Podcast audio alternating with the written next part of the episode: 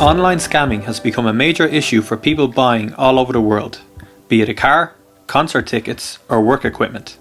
Think Business spoke to Connor Lydon, who is the founder of Trustap, a secure transaction platform that protects people from being scammed when buying or selling online to someone that they don't know. Trustap basically is a transaction platform. It's for people who want to buy or sell online with people they don't know. Um, and how the idea actually originated was I was doing engineering in in UCC here in college, and um, I would be like a Liverpool fan. I was traveling over and back to games at the time anyway, and I kept kind of encountering the same problem where I'd be fi- I'd find a ticket that was somebody was selling, and they'd always say, "Send me the money first, and I'll post you the ticket afterwards." And I kind of thought, "Don't know, there must be a better way of doing this." Just wasn't comfortable doing it at all. Um, and you know that I actually got away with it a couple of times, but it, it was a very pleasant experience, and I got scammed as well um, doing it. And I thought, you know, th- there must be something that we can do about this. And then when I kind of looked into the problem more, I realised how there was a wider use case for similar um, similar items or services or objects, things like cars or anything like that. I actually sold my granddad's car um, after that uh, for him and I had to meet somebody in a train station, the train station here in Cork, and give get five thousand euro in an envelope from him. And I was sitting in the car in this dark car park, counting out the cash, thinking like this is so sketchy. Yeah. What like what am I doing? Um, so that's kind of how the idea originated, and it's kind of evolved then since. Um, but like we're you know we're currently we have an app that people are using every day on it's an iOS app and Android app and you can use it online at trustap.com as well but um, our kind of main focus at the moment is partnering with existing marketplaces. So um, everyone's familiar with like DoneDeal here or Facebook Marketplace um, in Ireland, and that's where people are buying and selling all the time. So we're trying to integrate with as many of them as possible, so we can help people or, or attract people at the time when they are buying and selling. So that's our focus at the moment. We have kind of identified, you know, the areas where it is popular for people to transact with each other. I guess like tickets has actually was originally where the idea came from, but in terms of use cases, we've kind of got a couple of other things going on as well. So it wouldn't just be tickets in terms of cars or animals. Um, they're actually transacted more frequently. Electronics as well, like phones yeah. and watches, things like that.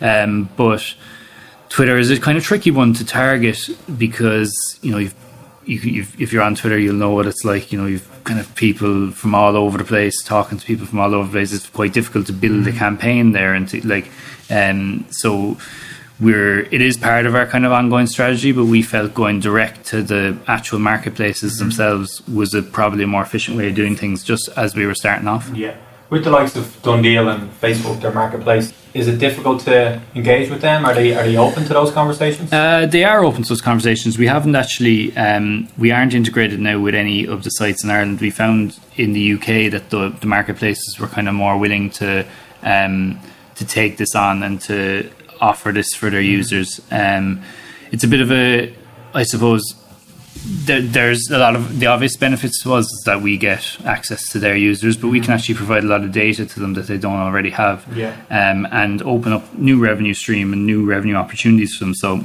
we'd like to say it's a bit of a no-brainer if a marketplace wants to do it, but there are other factors at play, like some of the ones like even DoneDeal in Ireland here, for example, would be the the biggest in their market, like largest market share, and so maybe they don't feel like they have to do something like this um, to change. But um, you know, we're we're working on on those kind of partnerships the whole time. Uh, there are loads of those kind of marketplaces around the world, um, in Europe especially, mm-hmm. and they're actually becoming more popular, which is interesting because there there's a kind of sustainability angle to it all as well. Like people are very conscious of not um, buying uh, items and just wearing them once or using them once and disposing of them. They want to create this kind of circular economy, and we mm-hmm. kind of fit in nicely there because we help people to take part in that, but safely. So, in terms of the numbers, then, like, do you have any figures on how many people a year are scammed? Yeah, given yeah.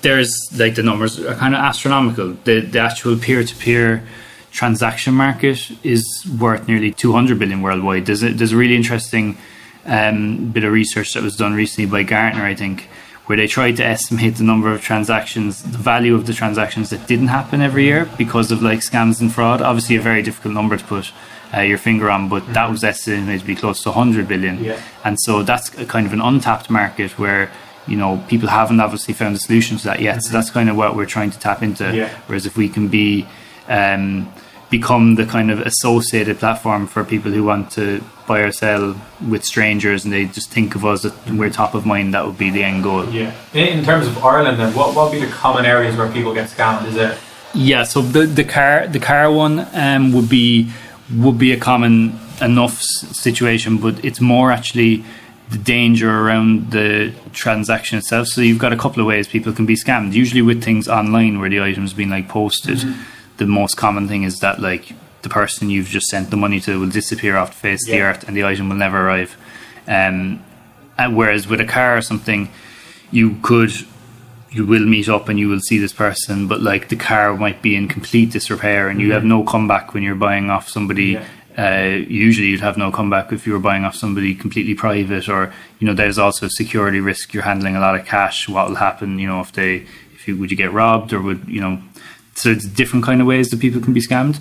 Um, and then there's also the kind of other, we'll say, cyber crimes that wouldn't really be on our remit, where people are, you know, you're getting emails from people saying, "Oh, your mobile phone account uh, needs to be upgraded or something. Please pay here." And like people do fall into those traps, and that's not really an area that we would be able to protect people. But it's the kind of peer-to-peer transactions where we can hopefully give a lot of value.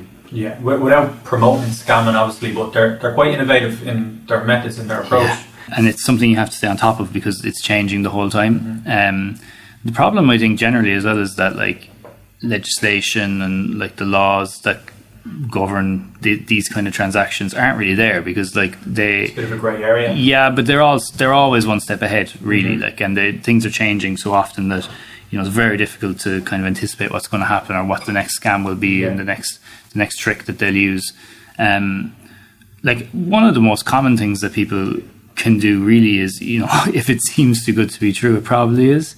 Like, and that's always a good kind of hard and fast way to to kind of filter out um, any transactions that you think you might you might or might not do. But we want to avoid the situation where people have to rely on you know their gut as to whether something will happen or not, and then they're kind of uneasy throughout the whole process because they don't know if it if they'll get scammed or not. Whereas we're saying that if you're using Trustap, you don't even have to place your trust in the person you're dealing with. You know that you won't be scammed at all, and that's kind of um, the environment we're trying to create. So there's other ways that people do it as well. They go off rating systems and things like that. But that's another common scam is that people with a four star rating on eBay can scam one in every five people and they'll still have a four star rating. And that's how uh, a lot of them operate. They'll give you know, they'll give legitimate products to some people and they'll build up their reputation and they'll even wheel out those people for references and then they'll scam one in every 10 or one in every five people and they'll get drowned out by all the positive reviews. So Yeah. Can they be prosecuted? they can be prosecuted, but the problem is catching them and proving it. Like so, uh, I think there are very, very few people getting prosecuted for these kind of things. Um, like a, a good thing to do for people, and we encourage it. Like when when they're using Trustap as well, is to kind of document the process the whole time. So if you know if you have any correspondence with the person you're dealing with, to have you know screenshots or photographs Yeah. of that, and you can kind of build a case for yourself if anything was to go wrong. Again, we're trying to say that you wouldn't need to do that if you're using Trustap, but if if you're not and you're using alternative methods, especially cash, you know, tell people where you're meeting them, and you know, like there's there's a lot of things you can do, but the reality is that you would have to kind of build the case yourself. It's very very for somebody that knows what they're doing. It's very easy for them to hide it uh, online these days. So Is there any advice you could give someone who's perhaps recently scammed? Is, is there anything they can do the, the moment they realise they're scammed, or is it just Uh, yeah, it's, it's well. I suppose there are there are a lot of things that you could do, but whether whether it work or not, um, depending on the amount of money, you know, it might be worth your while or it might not. I think that's kind of part of the problem is that a lot of these kind of scams are over kind of 50, 60, 70 euro, and people could go to the hassle of getting you know legal parties involved and things like that but you're going to end up spending more than, than you've lost out on anyway um, that that kind of concept of you know building a kind of case yourself and like screenshotting or keeping a record of all the correspondence trying to find any evidence the the the, the big no no really to the big thing to avoid would be to try and avoid digital wallets where you know a person doesn't have to have a bank account or like if if a person is using a bank account or gives bank details, usually they can be tracked down if you have enough information for people. But as like you know, if you if you went to the Gardaí and like they do do very well when you know in tracking a lot of this stuff down. But if you don't have much for them to work with, mm-hmm. it's very difficult for them to do anything for you. So um, that's the main thing. Would be try and get as much information as you can mm-hmm. after the fact. Just just on yourself, obviously you studied engineering at UCC. Yeah. Quite a big jump to go into the business yeah. world and, and, start your own company. Was that something you always kind of had in mind? Um, no, it was probably always something I wanted to do. I didn't do engineering with the end goal or the intention of actually going into the industry. Like I was actually, I just did not know what I wanted to do when I left school. Like a lot of people, yeah. School, yeah. And I, like I was always told, you know, engineering is a nice broad one. You can, in terms of problem solving and especially the math side of things, mm-hmm. you you do um, definitely pick up a lot there and uh, I was kind of just went off the basis that I was decent at kind of maths and that, that sort of stuff in school. And I thought, you know, maybe this could be for me. And I wasn't really sure, even in the first couple of years, whether I'd like it or not. But um, when I got the opportunity in UCC to do electives from different streams, I would, I would have done the business ones or the entrepreneurial ones where possible. And I just much preferred um, that side of things. And then it was just good timing with the, the idea and um, how it came about. And there's great great program in UCC called the Ignite program, where you can uh, basically bring that idea, and it's just an idea, and um, work through the kind of different stages of starting a business. And that that was really the kind of kickstarter for me. Um, if it wasn't for that, it would have been kind of difficult. You don't know where to start really. Mm-hmm. Um, so it's great to have that structure from yeah. day one. So going back to when we first spoke, right in 2018, yeah. I think you had just finished the Ignite program at that point. Yeah, so what, what have you been up to since? What's yeah, there's been there's been a lot going on. Been over and back to the the states on a, a program over there in Austin, Texas, um, and we've started building the team out here in Cork as well. So we're in our own office here now, and uh, Patrick's Quay just moved in. You, you, saw the builders there on the way in. So yeah, yeah, it's it's a great location. I think it's important, like especially when trying to attract new um, new hires and things that you know mm-hmm. you are you are in a nice setting and you, you're creating a nice environment to work from. Um, so there's there's been a lot a lot has changed in terms of the product. We've really developed like the the actual app and the the all the kind of support that goes around that and mm-hmm. built out built that out quite a how lot. Does, how does the app work for the user? What's the process? So it's very it's uh, it's very easy to use. It, both models like so we we have two models really. We have online transactions and face to face transactions. So an online transaction would be anytime the item is being sent by post. So, like we talked about their tickets or electronics mm-hmm. or anything like that. And a face to face transaction then would be for anytime the item might be too big to ship, like a car or farm mm-hmm. machinery or an animal. Um, or the both parties just want to meet in person. The users can either download the app or they can use it on trustap.com, mm-hmm. just just on their phone or on their laptop. Um, and it's quite simple. Once you create an account, um, it's, it's very easy. You can either create or join a transaction or you can manage your current transactions. Mm-hmm. And it's it's it's as simple as that. Any kind of communication usually takes place outside of the app, so we don't have like a chat function mm-hmm. or anything like that. It's very simply just there for managing the transactions. Yeah. Um, and so if anyone wanted, you know, uh, to you know if they were on Twitter, like you said, looking for Arsenal tickets, for example, and they suggest to the, the seller, you know, can we use this? Mm-hmm. Um, I'd be more comfortable using this platform for the transaction. That's kind of how it usually starts. It's usually initiated by the buyer. Mm-hmm. Looking to the future, what, what's the plan for growth? So we've we've big plans really. Like we um, so we're going to be live on um, a site called preloved.co.uk uh, at the end of the month, and that's going to be a big step for us in terms of volume. So we'll probably see an increase by about fifty thousand transactions a month more um, from from being integrated and partnered with them.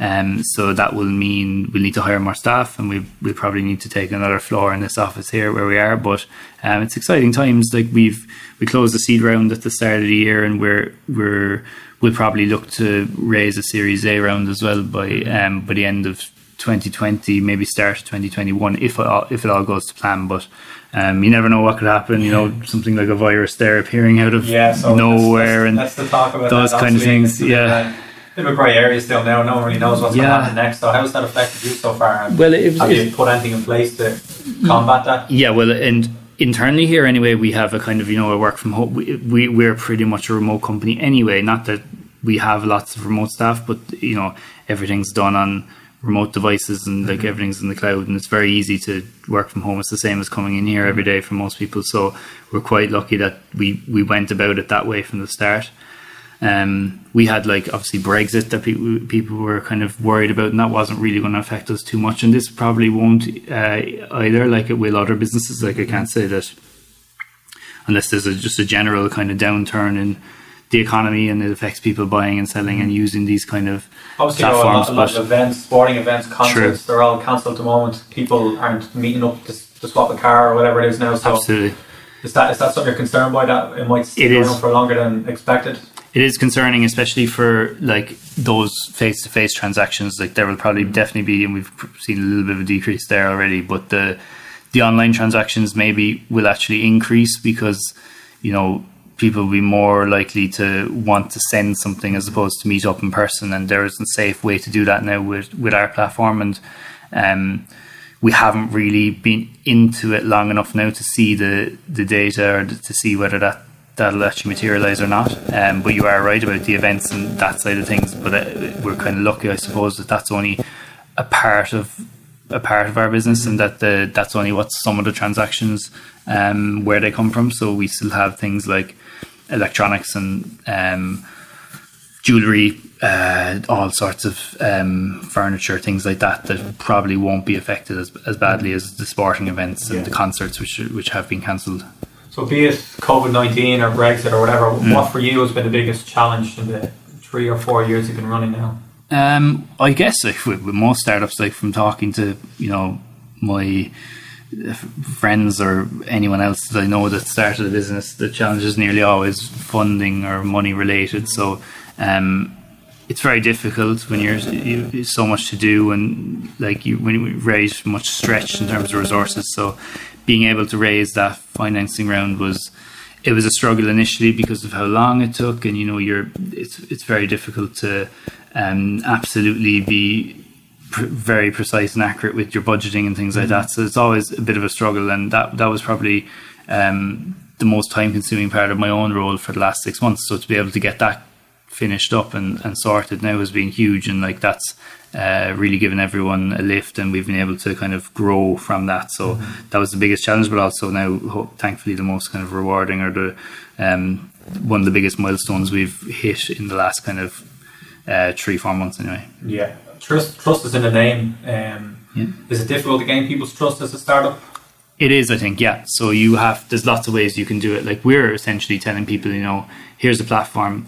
You don't have to trust each other. You can use this platform, but why should they trust us? Is a perfectly valid question as well. So um, we are hoping to build our trust with users and to gain users' trust by partnering with kind of existing reputable marketplaces and brands and like the likes of Stripe who process our payments all have really exceptional reputations and we can hopefully piggyback off their reputation um, because it's very difficult to build a brand that's completely associated with trust especially in the financial kind of space because natural reaction for everyone is to just assume everything's a scam.